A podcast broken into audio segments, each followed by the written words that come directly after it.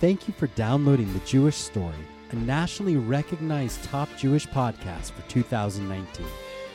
All seasons of this podcast series are available for download when you visit elmad.pardes.org. Rav Mike Feuer is creating a Wondering Jewish History podcast. And if you want to learn more about this, including how to join his Patreon page, please visit elmad.pardes.org slash Rav Mike. It is a blessing to die for a cause, says Reverend Andrew Young, because you can so easily die for nothing. Now, while I happen to agree, I'm more focused on what it's worth living for, because I'm Rav Mike Feuer, and this is the Jewish story. Episode 21 Spirit of the 60s, Part 2 A Cause to Live For. On August 4th, 1964, the bodies of James Chaney, Andrew Goodman, and Mickey Schwerner were exhumed from beneath an earthen dam in Neshoba County, Mississippi. They'd been hidden there, rotting away after their murder 44 days previously. Now, James Chaney was a Mississippi native and so not very far from home. And sadly, as a black man in the early 60s South, the torture and murder to which he was subjected, no matter how horrific, were far from exceptional. Goodman and Schwerner were, however, significantly further from their points of origin. They were Northerners, both from New York, both college graduates working with CORE, the Congress of Racial Equality, and fighting to register black voters in rural Mississippi. And they both happened to be Jewish. And that's what I want to know as part of our exploration of the spirit of the 60s in the Jewish story is did their being Jewish have anything to do with their murder? And what can how their lives ended teach us about the state of American Jews in the early 60s? Because if the summer of 1967 is known in American history as the summer of love, well, then 1964 was known as the Freedom Summer. On July 2nd, President Lyndon Baines Johnson finally signed the Civil Rights Act into law, making illegal segregation in public places and employment discrimination on basis of race, color, religion, sex, or national origin. That was a legislative revolution, and it was followed quickly by the Voting Rights Act. But changing the reality on the ground, everyone knew would take a lot more work, and the institutions of the civil rights movements were ready to make it happen. Organizations like CORE banded together into an umbrella organization called COFO, the Council of Federated Organizations, and they prepared, in their own words, quote, to flood Mississippi with Northern volunteers trained in community organizing, voter registration, and nonviolent resistance. And as I said, Chaney was born in Mississippi. Mickey Schwerner and his wife Rita were core workers that arrived in January of 1964. Goodman showed up less than a week before his murder. Now, before we go into this story, I need to make a caveat. The civil rights movement's a story that deserves its own telling. By the way, you can take a look at the bibliography from this episode to get a little bit of guidance for what I think is worth reading.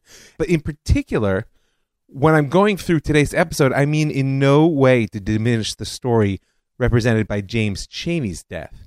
But this is the Jewish story.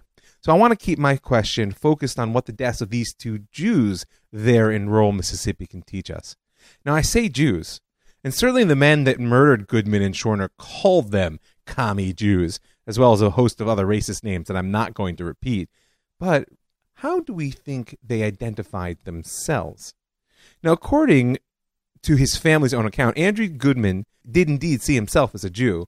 In many ways, he exemplified a type of Jew that the world knows well even today. He was the product of a Jewish culture in which to be a Jew meant to have liberal social conscience and to act on it. His mother, Carolyn, had organized farm workers in her youth, and she supported the Spanish Republicans during the Civil War in the 30s.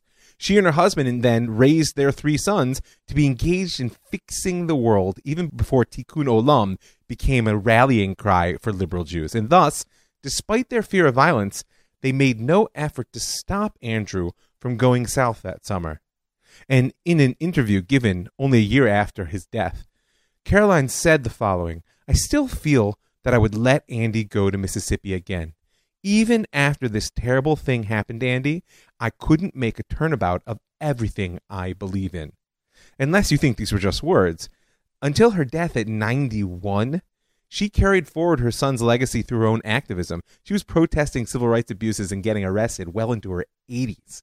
Now, two years after Andrew's death, Robert and Carolyn Goodman set up the Andrew Goodman Foundation to create what they called a heroic citizenry who will take responsibility for righting the world's wrongs.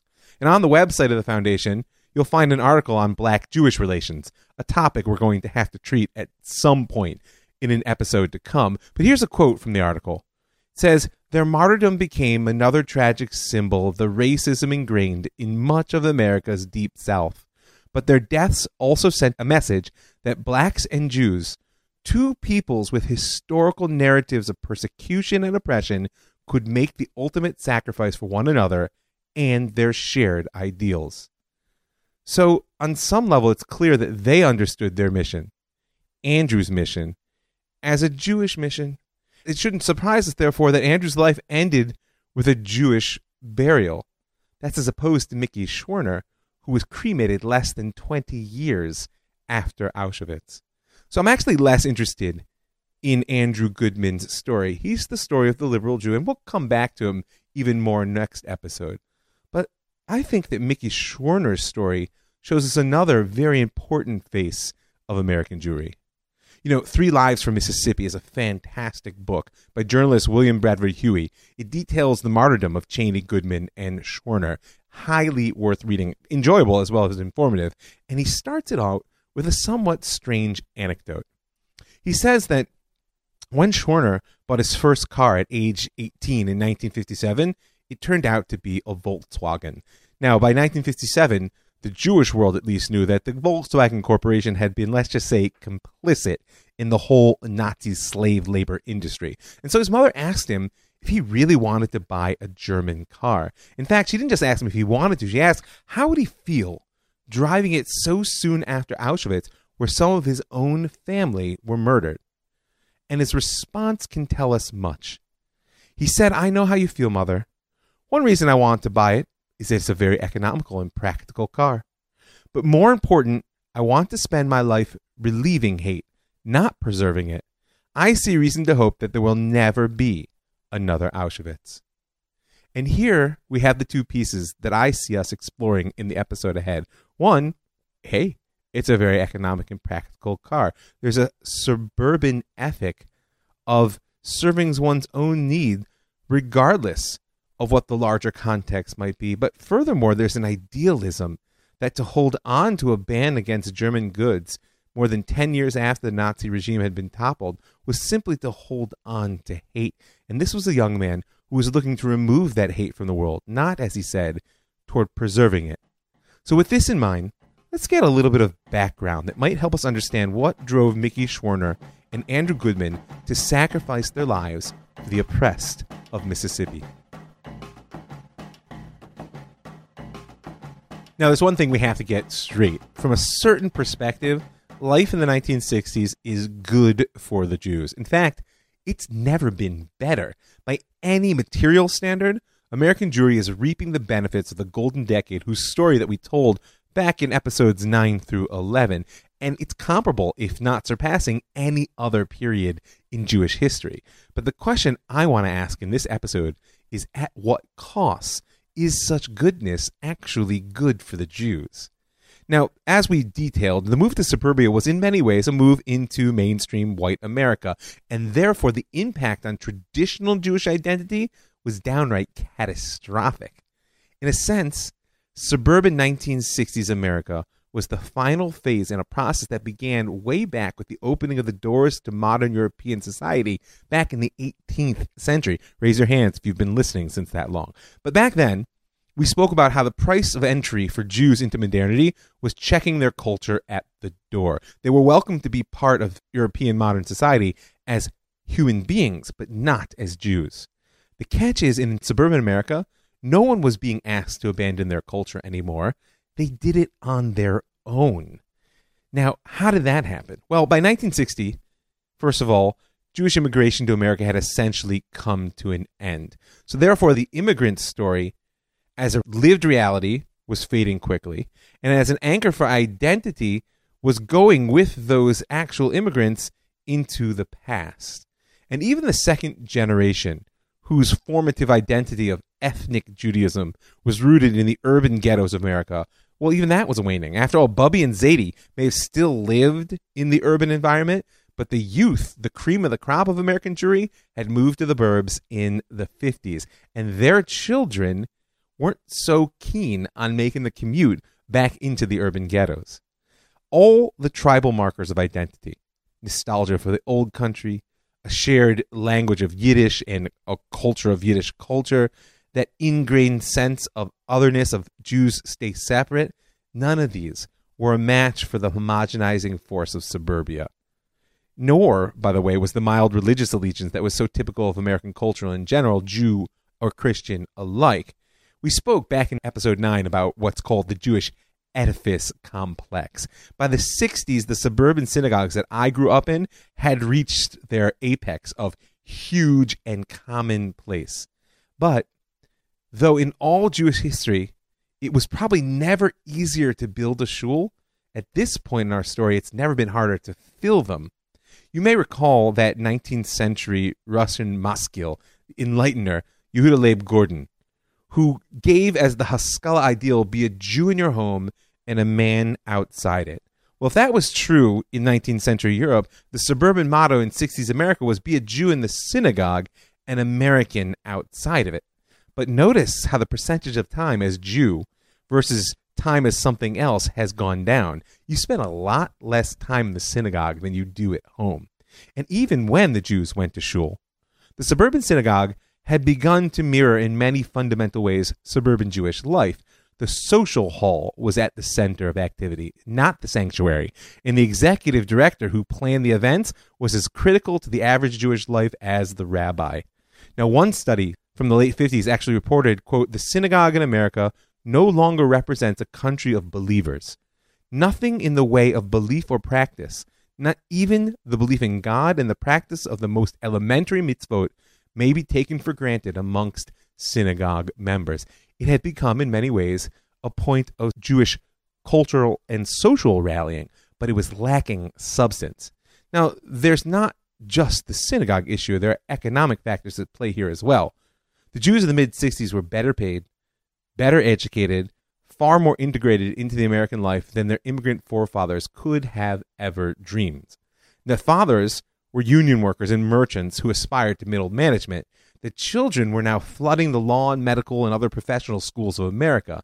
And these young, upwardly mobile families of the suburbs sent their children overwhelmingly to public schools, like yours truly, where, like every teenager, they aspired to be just like their peers, the vast majority of whom, of course, were not Jewish. Now, that being said, nonetheless, there was a certain level of parental loyalty to the Jewish tribe, which was enough to cause them to send their kids to supplementary Hebrew schools to get a Jewish education as well. But though the percentages were extraordinarily high, in the 60s, more than 75% of Jewish children received some sort of Jewish education throughout the whole decade the results were downright dismal. Part of this was that the teachers were often untrained, poorly motivated, and frankly more Jewishly committed than their students. Sometimes they were even remnant immigrants, the classic community outsiders.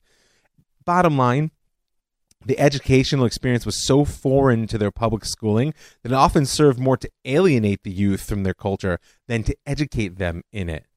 You know, when I was growing up in the 80s, the running joke was that what a thousand years of missionaries had failed to do, Hebrew school accomplished in two generations. Many, if not most, of the Jewish youth still had a bar bat mitzvah, but more often than not, this had become a celebration that marked the end of Jewish involvement rather than a rite of passage into deeper obligation, which it was classically meant to be. By 1964, the sense that American Jewry was melting away into the general cultural stew was so widespread that Look magazine published an article called The Vanishing American Jew Leaders Fear Threat to Jewish Survival in Today's Crisis of Freedom. Now, it's noteworthy that such a headline appeared in a popular publication. Look reached a peak circulation of nearly 8 million by 1969, and it certainly was not a Jewish magazine. It was filled, this article is filled with alarmist predictions about soaring intermarriage, plummeting birth rates, erosion of Jewish identity markers. It may all sound familiar, and they were all true. But something that the current doomsayers should take to heart was true then as it is now. Look magazine's been gone for almost 50 years. American Jewry is still around. It just looks very different than it did in 1964. You know, two years after the original article in 1966, Alan C. Brownfeld, himself an interesting character, I'll hold back, he published a response to The Vanishing Jew, and his criticisms of the article and American Jewry are quite illuminating for our story. First, he asserts, quote, rather than worrying about what rabbis term an alarming rate of intermarriage and a lack of concern about Jewish identity, most American Jews are happy in the feeling that they've never had it so good. Meaning, there's a reason this article wasn't published in a Jewish publication. Most Jews don't care. And then he points out that the efforts to keep the Jews from vanishing were primarily attempts at reinforcing the original tribal nature of Jewish identity and therefore, in his eyes, counterproductive. Quote For many younger Jews, the idea of Jewish nationality and ethnic identity conflicts with the American philosophy of religious freedom and equality in an open and single society. He's pointing out that all the efforts to retribalize were actually driving the youth further away from Judaism and not bringing them in through the door. We'll see, perhaps next episode, how that pendulum swings, but in the early 60s, it was a big fail. Then Brownfeld quotes Albert Vorspann, director of social action for the Union of American Hebrew Congregations. That's the umbrella organizations for the Reform movement. Notice social action. Already, this is the world of tikkun olam, of fixing the world. And he says it is, quote, foolish and tragic for Jewish leaders to decry the drift of our own youngsters away from organized Jewish life. If they're resentful of Jewish life, we'd better look with candor at their critique. And he goes on to add that the rebellion of younger Jews against the old orthodoxies, be they tribal or religious, was simply a shedding of values and approaches which no longer seem relevant and often leaves a vacuum. Now, everyone knows that identity, like nature itself, abhors a vacuum. And this is what we're seeing that the cultural erosion, which happened with the end of immigration and the emergence from the urban ghettos, particularly on the East Coast, and the sort of uh, embedding in suburban life, left a vacuum. And the question that we have to ask is what's the consequence? Did suburban life offer enough substance to fill it? Goodbye Columbus was published by Philip Roth in 1959, and only a year later, it won the U.S. National Book Award for Fiction.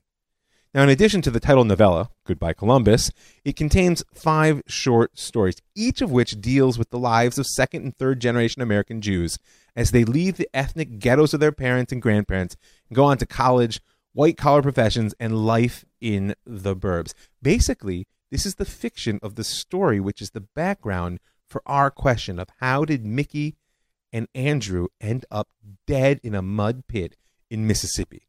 Now, the book itself was a huge success for Philip Roth. It launched his career as one of the best known American writers of the 60s, not just Jewish writers, but it was not without controversy. Because since his stories tended to highlight the, let's say, more unsavory behaviors and attitudes of his fellow Jews, right? Basically, painting a negative picture of suburban Jewry, people were quite upset. And when Goodbye Columbus began to circulate, Roth was quickly accused of being a self hating Jew, of adding fuel to the fire of anti Semitism. Basically, he was seen to be as the ultimate Jewish problem, a shanda for the Goyim, an embarrassment in front of the non Jews who were going to read his work and get his attitude about his fellow Jews. Leon Uris, who you may know as the author of the 1958 novel Exodus, it details the heroic journey of the illegal immigration ship of the same name. He was known also as a proponent of what I would call a more muscular Judaism than the one found in Goodbye Columbus. He despised Philip Roth, and probably personally, but certainly his writing. In an interview given soon after the book was released, he assigned Roth to, quote, a whole school of American Jewish writers who spend their time damning their fathers, hating their mothers, wringing their hands, and wondering why they were born. This isn't art or literature, it's psychiatry. These writers are professional apologists, Every year you find one of their works on the bestseller lists. Their work is obnoxious and makes me sick to my stomach.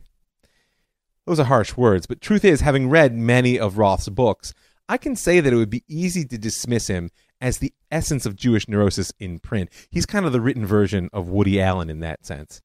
But I think that would be missing the point. Because in his own way, Roth was a social critic, and he was rebelling against the same vacuous Jewish suburban culture which Mickey Schwerner and Andrew Goodman rejected.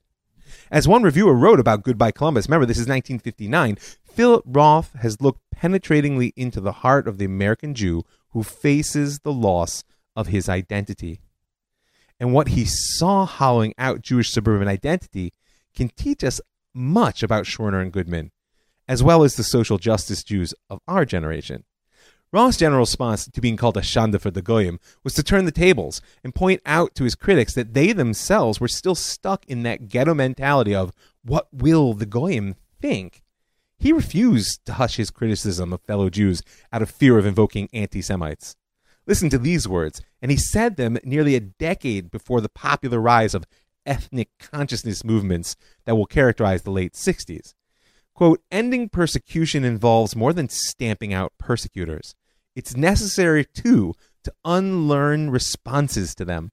All the tolerance of persecution that is seeped into the Jewish character, the adaptability, the patience, the resignation, the silence, the self denial must be squeezed out until the only response there is to any restriction of liberties is no, I refuse. Those aren't the words of a neurotic. Those are the words of someone who understands that oppression actually changes the oppressed. Now, this wasn't Roth's only prescient insight about the suburban Jewish culture.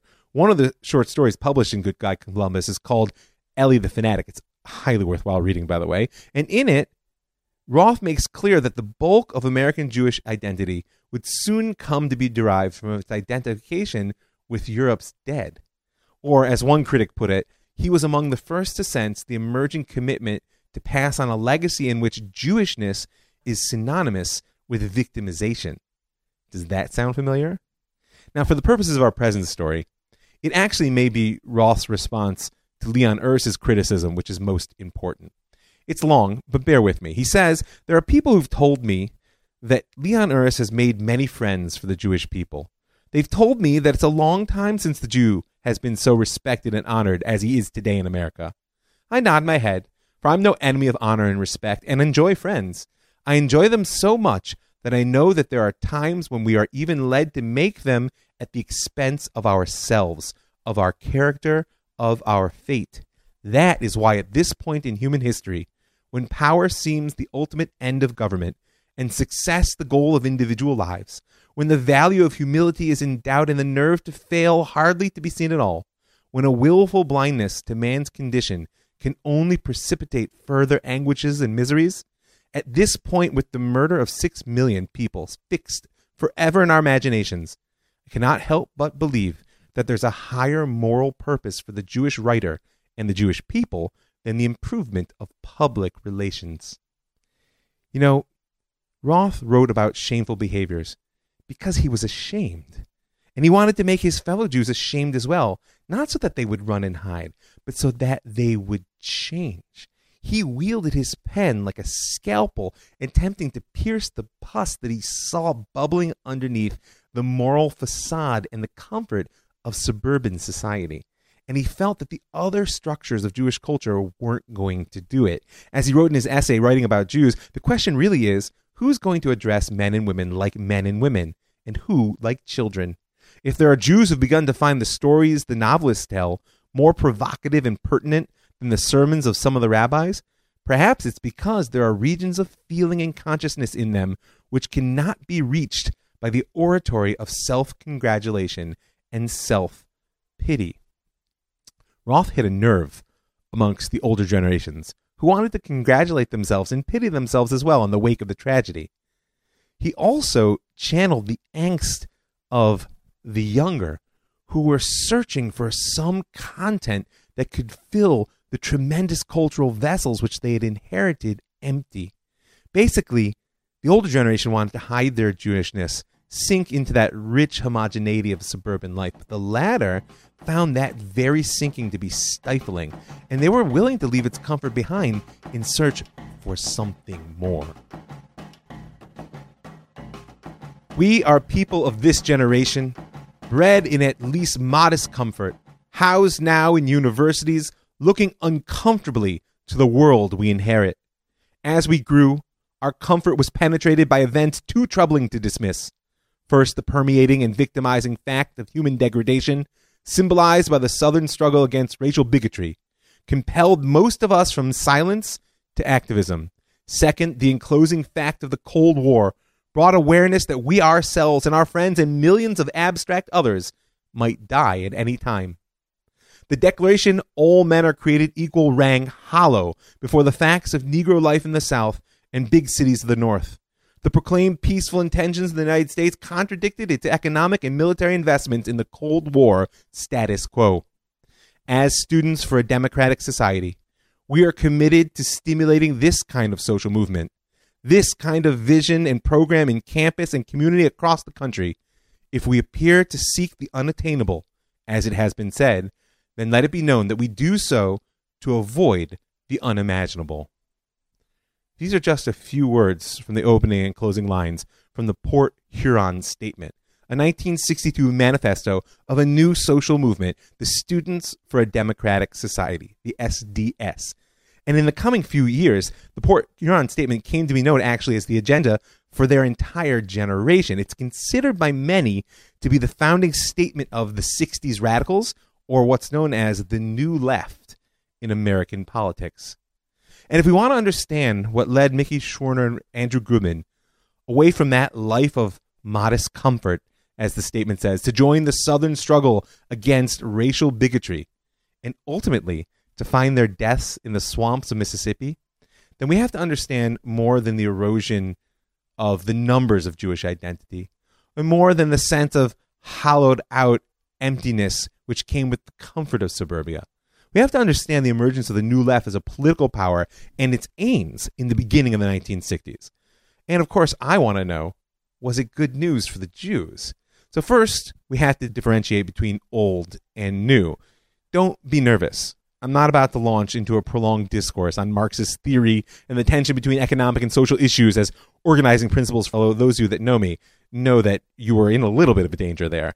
But it actually is what this is mostly about. The old left, you may recall, as the socialists and Marxists that we knew from the first half of the 20th century and really the end of the 19th. Their revolutionary focus was on class struggle, and they had a fixation on structure.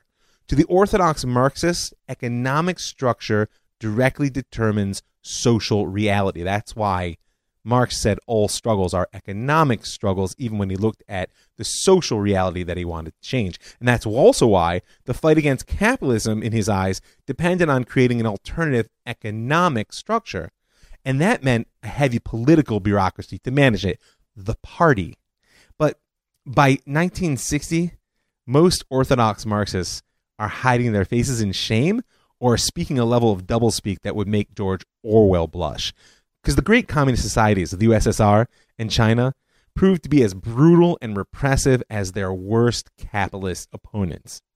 And furthermore, in the West, where remember Marx had originally predicted the emergence of the revolution, the traditional forms of revolutionary organization, mass party, trade unions, have essentially been co opted by the progress of capitalism. They become reforming elements from within the system and not revolutionary elements looking to take it down. I mean, after all, who was a more staunch supporter of American capitalism in 1960 than the auto unions of Detroit? Now, that's a little bit of a taste of the old left, and you can go back to some of the earlier episodes to get more of a sense of the role that the Jews played in the rise of socialism. The new left is going to distinguish itself from the old in two critical ways. The first is a turn away from that scientific top down model of organization toward a more human approach that focuses on individual action through what they called participatory democracy.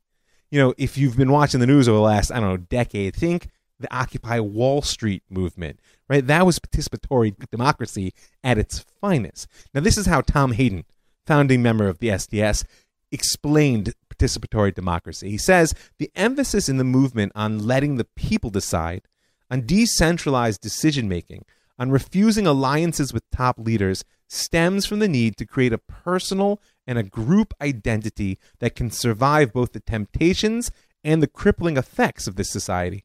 Power in America is abdicated by individuals to top down organizational units, and it is in the recovery of this power that the movement becomes distinctive from the rest of the country and a new kind of man emerges.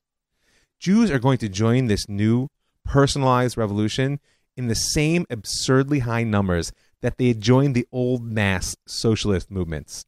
Now, my argument is part of that is because of that sense of loss of identity which came with the homogenizing and depersonalizing and institutionalizing nature of suburbia.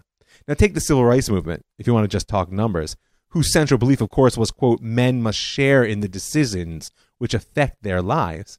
During the 50s and early 60s, fully half of the civil rights attorneys in the South were Jews.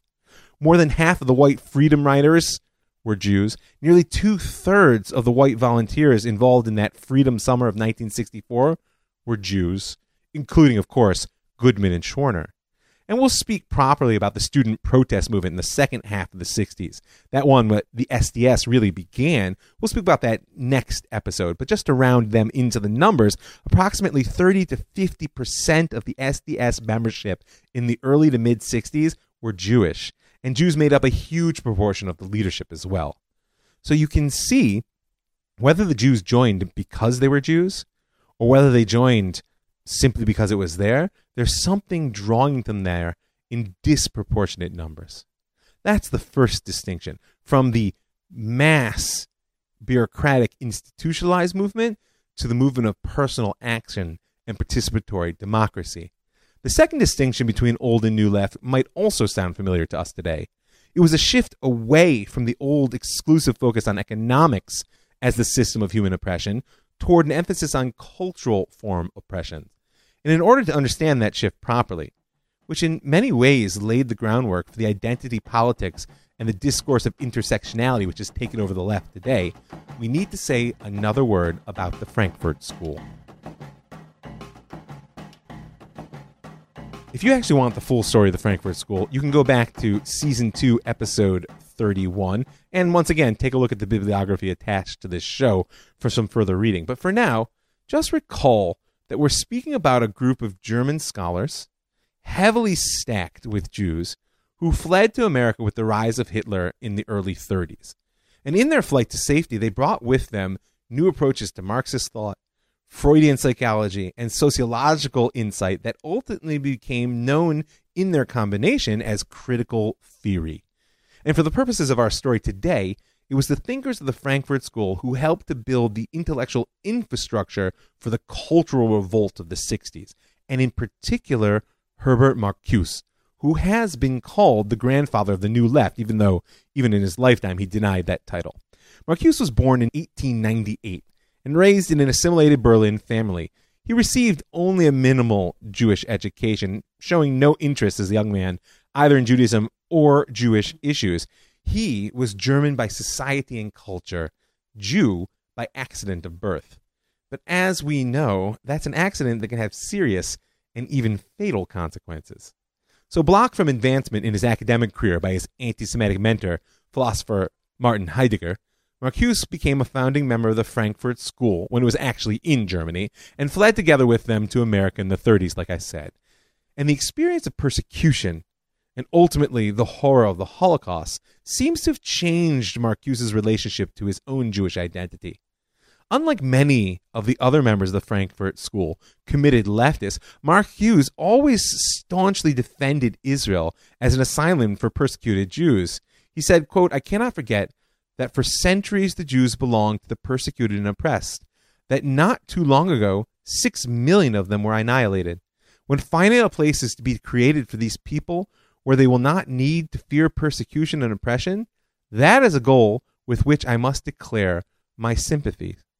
Now, on one hand, you can hear how that differentiates him from many of his peers. On the other hand, you can hear how it sets up the problem of what's going to happen once Israel no longer is simply a haven for the persecuted, but turning the corner in 1967 becomes a regional power. More on that later. But for now, when asked, decades after he'd left Germany, how he defined himself as a Jew, Marcuse's reply was the following I'm Jewish by tradition and culture. But if the culture includes dietary laws and the Bible is holy writ, then I can't be classified in that way. I've always defined myself as a Jew when Jews were unjustly attacked. Notice the problem with power. But nevertheless, as a believer that all true philosophy must culminate in action, Marcuse made public protests in the 70s about the persecution of Soviet Jewry. But for our story, what I'm interested in happened in 1964. That was the year that Marcuse published his work, One Dimensional Man Studies in the Ideology of Advanced Industrial Society. It's a fascinating book. I admit I haven't read it all, but reasonable chunks. What it is is a wide ranging critique of both contemporary capitalism and, by the way, communist society of the Soviet Union. There were people that accused him of being a CIA plant after this. The book documents and analyzes the rise of what he calls new forms of social repression. Now, already back in the late 50s, Marcuse had written, quote, the definition of the standard of living in terms of automobiles, television sets, airplanes, and tractors all too easily serves to justify the perpetuation of repression. This was a critical turning point in insight. Up until now, Marxists had been fighting the battle on an economic field, and the argument was that capitalism gave much to few by taking more from many, and that communism would give to each what they deserved and ask from each of what they were able. But all of those measures were economic measures. The big insight that one dimensional man offered was a new understanding of the actual ills of industrial society. It was that capitalism actually works far better than the orthodox Marxists were willing to admit. Technology and science had allowed the capitalist and even industrialized Soviet Union world to improve the economic circumstances in their society to the point that the Marxist notion of a proletariat was becoming more irrelevant every day. But that didn't mean that oppression had disappeared. Because, Marcuse noted, capitalism had achieved this economic mastery, if you will, at a great cost. Because in order to generate wealth, markets have to continually expand. Don't forget, if you look back at the history of the expansion of American society. It goes kind of from conquest to tribute to taxation to advertising. What do I mean? It was no longer enough for capitalism to simply supply what people needed to do it better. Now, in order to expand its markets, capitalism needed to supply the very needs themselves and then create an economy by fulfilling them. And thus, the Frankfurt School replaced the old Marxist terms of means of production, class relations, all that, with the idea of a cultural industry, a social factory for the creation of media content which could tell people what to want, what to think, and how to behave. It was a cultural industry that filled leisure time with entertainment in order to distract us from the boredom and corrosive despair, which is a byproduct of how we spend most of our time in meaningless and alienated labor. And furthermore, which could generate new desires to create new markets for capitalist expansion. For Marcuse and the ideologues of the New Left, advertising replaced religion as the opiate of the masses. And the flood of television, radio, commercial, billboards, and now, of course, social media and streaming platforms was so intense that it prevents humanity from realizing that we're even being exploited and therefore prevents us from resisting. The result, as Marcuse describes it, is an all embracing consumer culture that molds and pacifies as it creates the human being into ever new markets. And the students who read Marcuse and his fellows from the Frankfurt School called that culture the system. And so we have the two key elements of the new left that we need to understand that call to activism on the personal front, the overriding sense of moral urgency and of individual responsibility, which were born basically out of a frustration with the impersonal nature of the world in which we lived, and the recognition that the first act of revolt is to step out of the cultural industry, what Marcuse called willful self alienation, to create a counterculture as the real field of battle against oppression, to liberate sexuality, gender, race, ethnicity. Those are the sources of oppression and therefore the systems which need to be challenged and not just the economics. And to do so is to find one's real and authentic self. So basically, you probably hear that if you mix Herbert Marcuse with Bob Dylan, Nee Zimmerman, another Jew, and add a strong dose of marijuana and a little touch of LSD, poof, you've got the 60s. So that's all well and good, but what does it have to do with the Jewish story? We're almost at the end of the episode here, and as I said, we're going to look at the bigger question of the overwhelming role Jews played in the cultural revolution of the 60s next decade, because there's a breaking point around about 1965. We'll discuss it. But I want to know in specific what does this have to do with the deaths of Mickey Schwerner and Andrew Goodman? So, you know, after his death, Herbert Marcuse's wife wrote that the aspect of Jewish tradition with which Herbert most strongly identified is the importance it places on the struggle for justice in this life, in this world. Its insistence on the ongoing effort to use life to help bring about a better life. And there are many scholars who point out that despite their avowed secularism, Marcuse and the others of the Frankfurt School were actually part of that classic rebellious spirit that the rabbis called dochakei hakeitz, those who are trying to force the end. It's a particular part of Jewish messianism, which the Zionists held by as well. They refused to accept the world as it was. And they weren't going to wait for God to change it. They were going to take matters into their own hands and make it happen themselves. And that brings us back to Mickey Schwerner, dead beneath the Mississippi mud at age 24. Mickey's grandparents were European Jews. His story is very familiar. Tribally Jewish in the classic sense. They carried their culture with them from the old world. And they passed on to their American born children what they called Jewish humanism. And at age 13, Mickey, continuing the process, refused to even have a bar mitzvah, insisting that he wasn't a Jew, only a man. And later, after his death, his wife Rita commented that he used to declare he was an atheist someone who believed in all men and not one God, as if the two were mutually exclusive. Oi lanu, that our religious teaching has led someone like Mickey Schwerner to believe that one can either believe in all men or one God. He went on to Michigan State University, originally intending to become a veterinarian in the good suburban mold. But something happened. Maybe he felt that emptiness. And he transferred to Cornell University, switched his major to sociology, went going on to grad school at the School of Social Work at Columbia University, where, by the way, the Frankfurt School had found shelter during the war. But his studies weren't enough to fill the emptiness which he had inherited. In his application for the CORE position in Mississippi, Schwerner wrote, I have an emotional need to offer my services in the South. And he added that he hoped to spend the rest of his life working for an integrated society. Well, indeed he did, though he might have been surprised to know how brief a time he had to do it.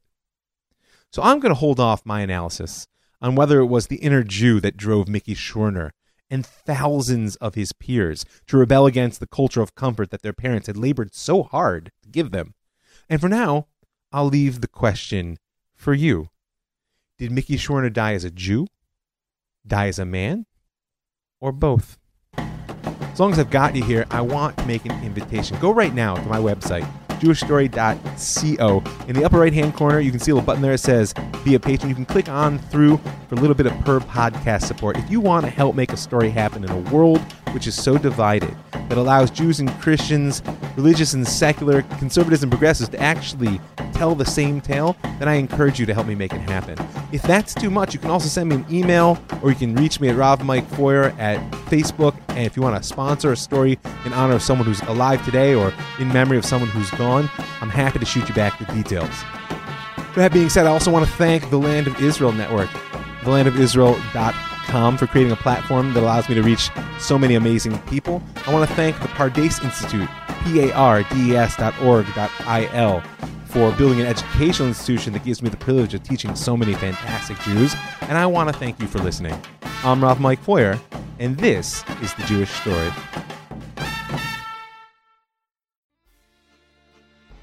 thank you for downloading The Jewish Story by Rav Mike Feuer. All seasons of this podcast series are available for download at elmad.pardes.org. If you enjoyed what you just listened to, please give us a five star review at iTunes or wherever you download your podcast today. We appreciate your feedback and look forward to having you listen to more by visiting elmad.pardes.org.